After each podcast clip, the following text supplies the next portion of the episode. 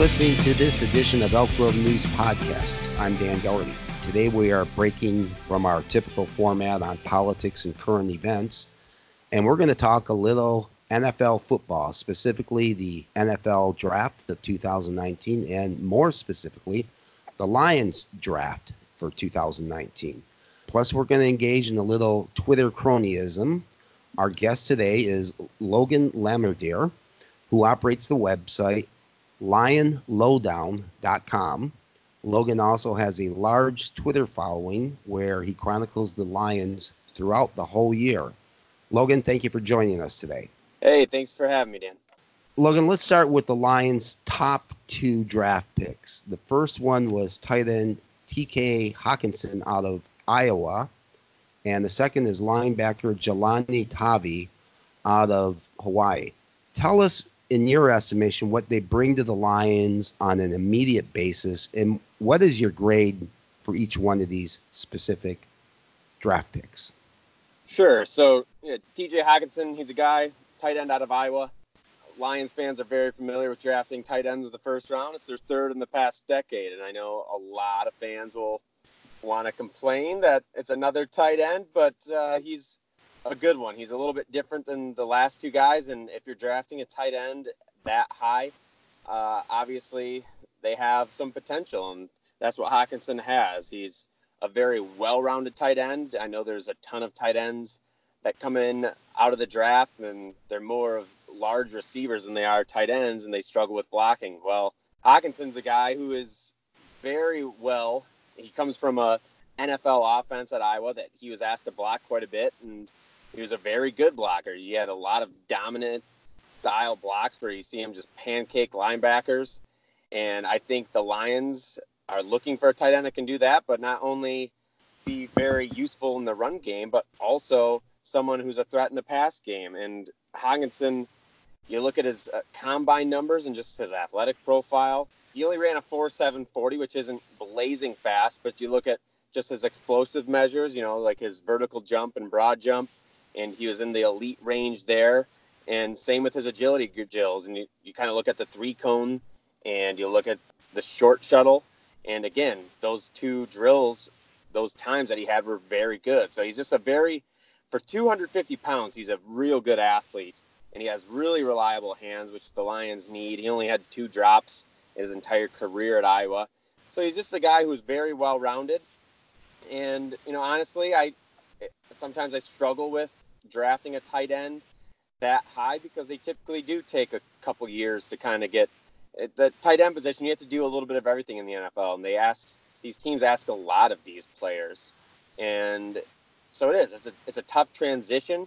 So you don't always know exactly, you know, when they're going to be impactful. You know, the Lions need someone who's going to be a big impact on offense right away. They're they have a couple guys that are playmakers, but they need they obviously need another one, and they feel that Hockenson can be that guy. So I'm I'm overall I, I graded it a B minus just due to the fact that the tight end position, if you look at the salary across the NFL, you know the top tight ends are making about 10 million a year, whereas defensive linemen are making 20 plus million a year. And when you, you're looking at value of each position, I mean, there was a guy on the board at Oliver who was still available that the Lions could have used, and I just question a little bit, you know, that that value. Again, going back to that value. Hockenson's a great player, but uh, you know, tight ends don't cost a lot of money. He's probably going to be making around five million dollars a year on average, and that's a mid-tier tight end, you know, coming right into the league. So those defensive linemen, if you're able to get a defensive lineman who's making five million dollars a year during his rookie contract, I think that's a lot better value. But the Lions obviously felt like Hockenson could be more valuable right away, and he's good enough to pencil him in as a starter. So I'm I'm happy with Hockenson. Um, okay, so you would give him better, above average, and uh, maybe something that can develop in a few years. Yeah, and the Lions are looking to win now, and that's not something you'd hope it takes him longer to develop. When you're drafting a guy top ten, obviously you're gonna really want that player to make a year one impact. But even going back to you know the best tight ends in the league right now at their rookie years, they're all you know averaging around 35 catches for 300, 400 yards and a few TDs. So it is kind of a long term deal, but hopefully he can make more of an impact and the Lions will target him a little bit more and they'll scheme game plans for him to make an impact early on. Okay, let's move on to the second round draft choice, which was the uh, young man out of Hawaii. That was J- J- J- Jahlani. Jahlani Tavai. Yeah. Thank you. Getting a little tongue tied here. What's your assessment? Of, yeah. What's your assessment on uh, this choice? So this, uh, it's tough because, you know, obviously, the Lions, Bob Quinn, their GM, and Coach Matt Patricia, they know what they're looking for. They know what they need in the scheme that they run in their defense. And if you look at the national media, and obviously the Lions don't have the same board as the national media, but the national media and all the, the draft pundits out there, not too many of them had, you know, him in even in their top 100. They thought he was a late day two pick or potentially even a day three pick. It depends who you ask. So I do feel like it was a little bit of a reach. He's not the most athletic guy, but he ran a 4.86 40 yard dash at his pro day, and usually those pro day times are a little bit better than they would be at the combine. But that's not what the Lions drafted him. The Lions saw a guy who could play a lot of different positions. He can rush the passer on the edge, and he can play middle linebacker. And Kyle Van Noy was a comparison for him. He's the guy who the Lions drafted in the second round a few years ago under a mm-hmm. different regime, different defense. They shipped Van Noy off to New England, and had a lot of success. So I think that's the the comp right now, considering that the Lions come from a Patriots style of defense, having Matt Patricia, the former Patriots defensive coordinator, now as the Lions head coach. You know, there's some parallels there that you can make, but I just that one was tough for me just because I I watched some film on him before the draft and I didn't come away all that impressed. And then of course after the Lions drafted him, I did a deep dive and tried to find as much information as I could on him. And I just couldn't really, you know, I'm I'm an optimist, and I usually can find something that encourages me. And there wasn't just a lot there that I really liked. And you know, watching the film, he misses quite a few tackles. He makes a lot of tackles as well, so it's not the worst thing in the world. But then he also struggles with his athleticism, where he's not always, you know, getting to the ball carry, especially on outside runs. He didn't play against elite competitions by any means, playing out of Hawaii. So it's just, it's something you're gonna have to believe that the staff knows what they're doing. The staff knows what they need over my judgment of a player. But it, it's just tough, you know. Even if you're watching the draft on TV, both ESPN and NFL Network, neither of them either even really had highlight films for hmm. this guy after he was selected, and they didn't you know the broadcasters didn't really even know what to say about him because I don't think they knew oh. much about him.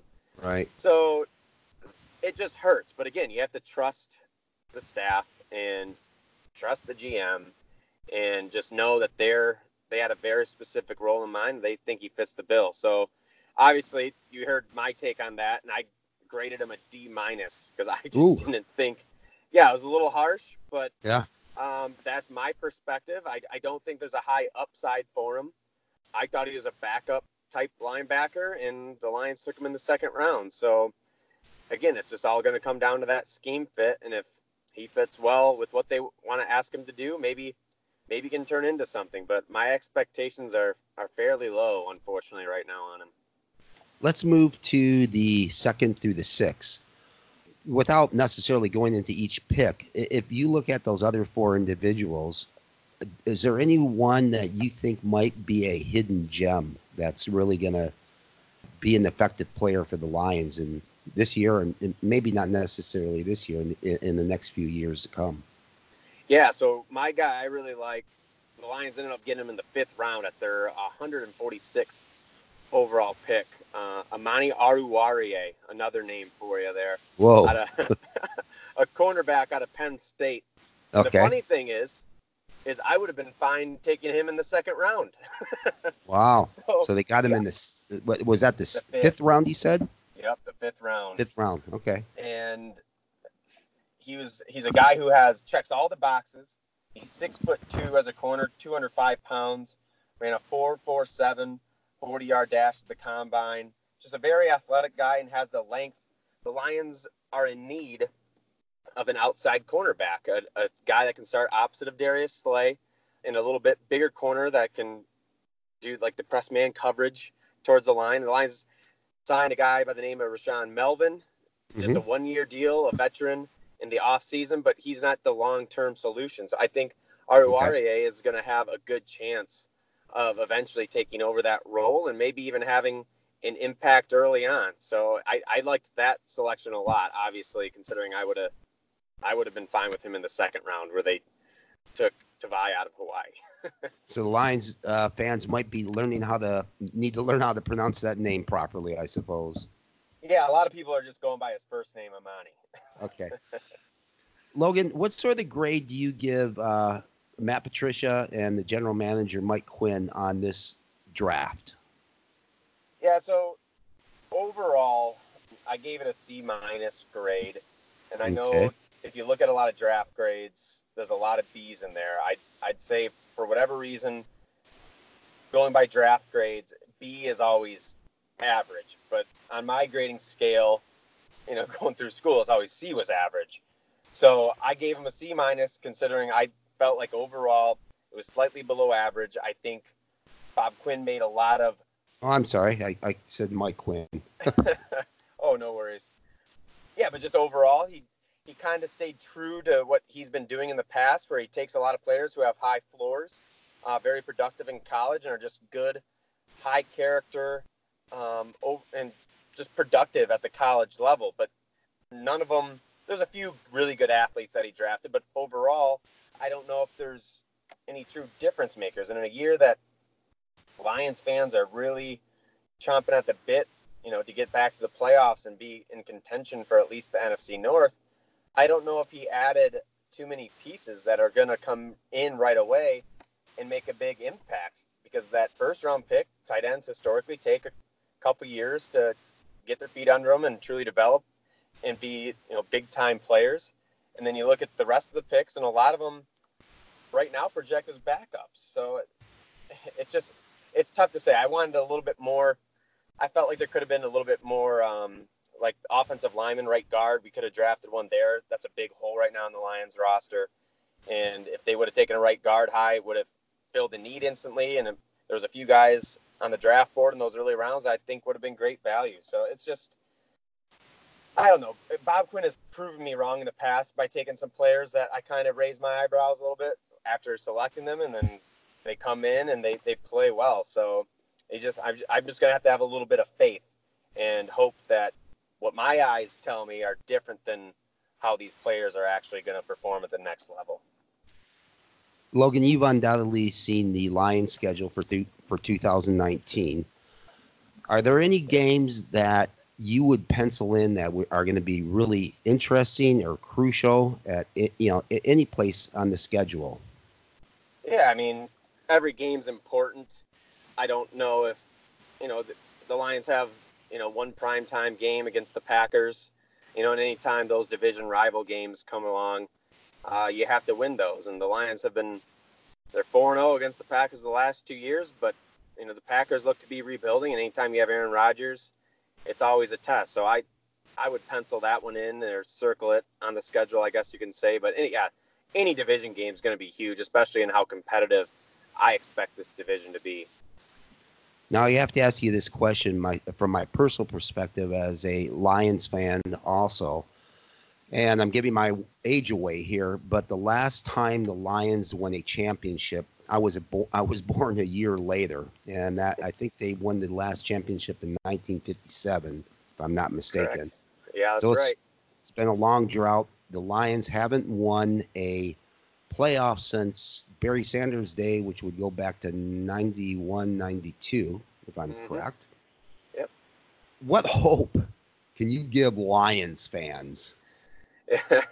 well, with the long history of you know ineptitude I do feel like Bob Quinn is building the team in the right way. He had a solid offseason and free agency. Well, you know, you can as much fun as draft grades are, they don't mean a whole lot until these players actually see the field. So again, going back to the the fits in their respective positions, they could have a lot bigger impact than even I project them to have. So it's anytime you have a good quarterback, Matthew Stafford, I know he's a very polarizing player amongst Detroit fans, but you know we've seen him carry teams in the past, and now the Lions have a new offensive coordinator and Darrell Bevell, who comes in who's more running oriented, but he also likes to take some shots deep. Uh, I think that offense and Kerryon Johnson at running back could go a long ways. Kerryon obviously just has to stay healthy, but um, their defense after they acquired Snacks Harrison through a trade last year. Their defense, their run defense was great. Then their overall defense ended up 10th overall in the league last year. So they're definitely trending up. So I I see the direction that the team wants to go. They want to be they want to be able to control the clock. They want to be able to stop the run and run the ball. And a lot of times, uh, I know the NFL has gone very pass happy, but you still see a lot of teams have a lot of success with that model where they're very stout on defense they can get to the quarterback, and the Lions added Trey Flowers this offseason to kind of be that guy for him. And that running game just needs to kind of shape up and be what everyone's expecting. And I think the addition of Darrell Bevell as offensive coordinator, a guy who's had a lot of success in his career as an offensive coordinator running the ball, that should give hope. And if the Lions can run the ball and stop the run, and you have Matt Stafford to throw the ball around when he needs to and to be clutch like he's shown in the past, I think the Lions are set up to actually have to make a run. It's just there's a lot of question marks right now, and those question marks need to turn into solid players. So it is. It's it's tough to remain optimistic as a Lions fan, but they somehow reel me in every year and get my hopes up. Me too. I hate to say.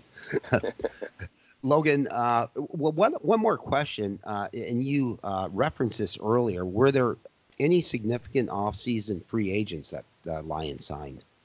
Yeah, for sure. Trey Flowers was the big one. He's the, the defensive end uh, from New England. So, again, it's that classic fit of Matt Patricia coached him just a couple years ago, and they know exactly what they're getting with him. He might not have the huge sack numbers, but he's one of the best against the run. Uh, for anyone who likes the pro football focus grades, he's been top 10 in those as well last year. So he's he's just a guy who's very reliable too. And you know, the Lions had Ziggy Ansah for a long time, but he was always on the injury report just about every week. And then last year he barely played, and the Lions had him under the franchise tag, so they were paying him 17 million a year. And obviously, when you're paying a guy that much, you need to have um, some big time production out of him, and that never came to fruition last year. So to add a guy like Trey Flowers, there's a couple other guys, and Justin Coleman, who's a more of a slot corner, but he's one of the best in the league. And the Lions had struggled covering guys from the slot, so I think that's going to be a big upgrade in their pass defense. Jesse James is a tight end they also got from Pittsburgh. Um, obviously, with the addition of TJ Hockenson in the draft, you're going to probably have like a 1A, 1B scenario there. But Jesse James kind of can take some of the pressure off Hockenson too as he develops. And then, yeah, I mentioned Rashaan Melvin as a corner. I I like him a little bit more than maybe uh, most fans do, but I thought that was solid. And then Danny Amendola probably to, to round it out as a slot receiver. Um, at age 33, he's not exactly what he used to be, but he's still an old savvy vet who knows how to work those underneath routes and get open. The Lions, after they traded away Golden Tate last year, uh, their offense struggled. So I think it'll be nice to have a veteran presence like him who's going to be able to get open on smarts. He's still, he says he's in the best shape of his life. I'm sure quite a few guys say that after they go to a new team, but from everything that's the early reports, I guess you can say, is that he's just uh, crazy in the weight room and just his work ethic is off the charts. So I, I believe at, even at age 33 that he's going to be able to at least provide some sort of fallback option or safety net or safety blanket, I should say, for, for Stafford is would he be a good guy to have in the locker room too? Oh yeah, for sure. It sounds like he definitely fits the culture of what Patricia and Quinn like. They're both very big on guys that they want to have players that are all about football, that live and breathe the game of football, and you know losing is not an option. They're they're all about winning, and I I do think he can be a, a veteran leader because the Lions don't really have much vocal leadership in that locker room. Stafford is a, a little bit of a reserved guy. When he's on the field, it definitely seems like he's he you know, the emotion comes out of him a little bit. But overall, you know, it's just the Lions, I think, lack the true leaders are guys that have been to Super Bowls and someone who's going to, you know, step up to the plate when the younger guys need some veteran leadership. Finally, Logan, uh, football season will be with us, and I don't know about uh, three, three, four months from now. I, I guess I don't have the yeah. calendar right in front of me. It, how can listeners who uh, follow the Lions, or if they're just football fans and they're interested in their web your website, what is? Can you give them your website address and your Twitter handle as well? For sure. So the website uh, I write for, and I'm the editor there, is lionlowdown.com, and there's plenty of links to to follow me there on Twitter. My last name is not the easiest, um, but my Twitter handle is at l Lamorandier, and that's spelled L A M O R A N D I E R. So, yes, that's a little bit of a mouthful, but um, I'm also on Facebook as well. Uh, if you want to follow the, the Lion Lowdown page there, Instagram, I have the Logan Lamorandier Instagram page, which I, I'm not nearly as active on, but I usually still post quite a bit. And, you know, it's anywhere. I, I try to remain active in all the social platforms just because I love talking football. So I, I, really try my best to to answer questions or you know have any type of dialogue that relates to the Lions. Logan, thank you for your time, and maybe as the when once we get in the into the uh, regular NFL season, we'll have you back as a guest, and let's see how some of these uh, new guys are doing. Yeah, I'd love to. I appreciate you having me, Dan.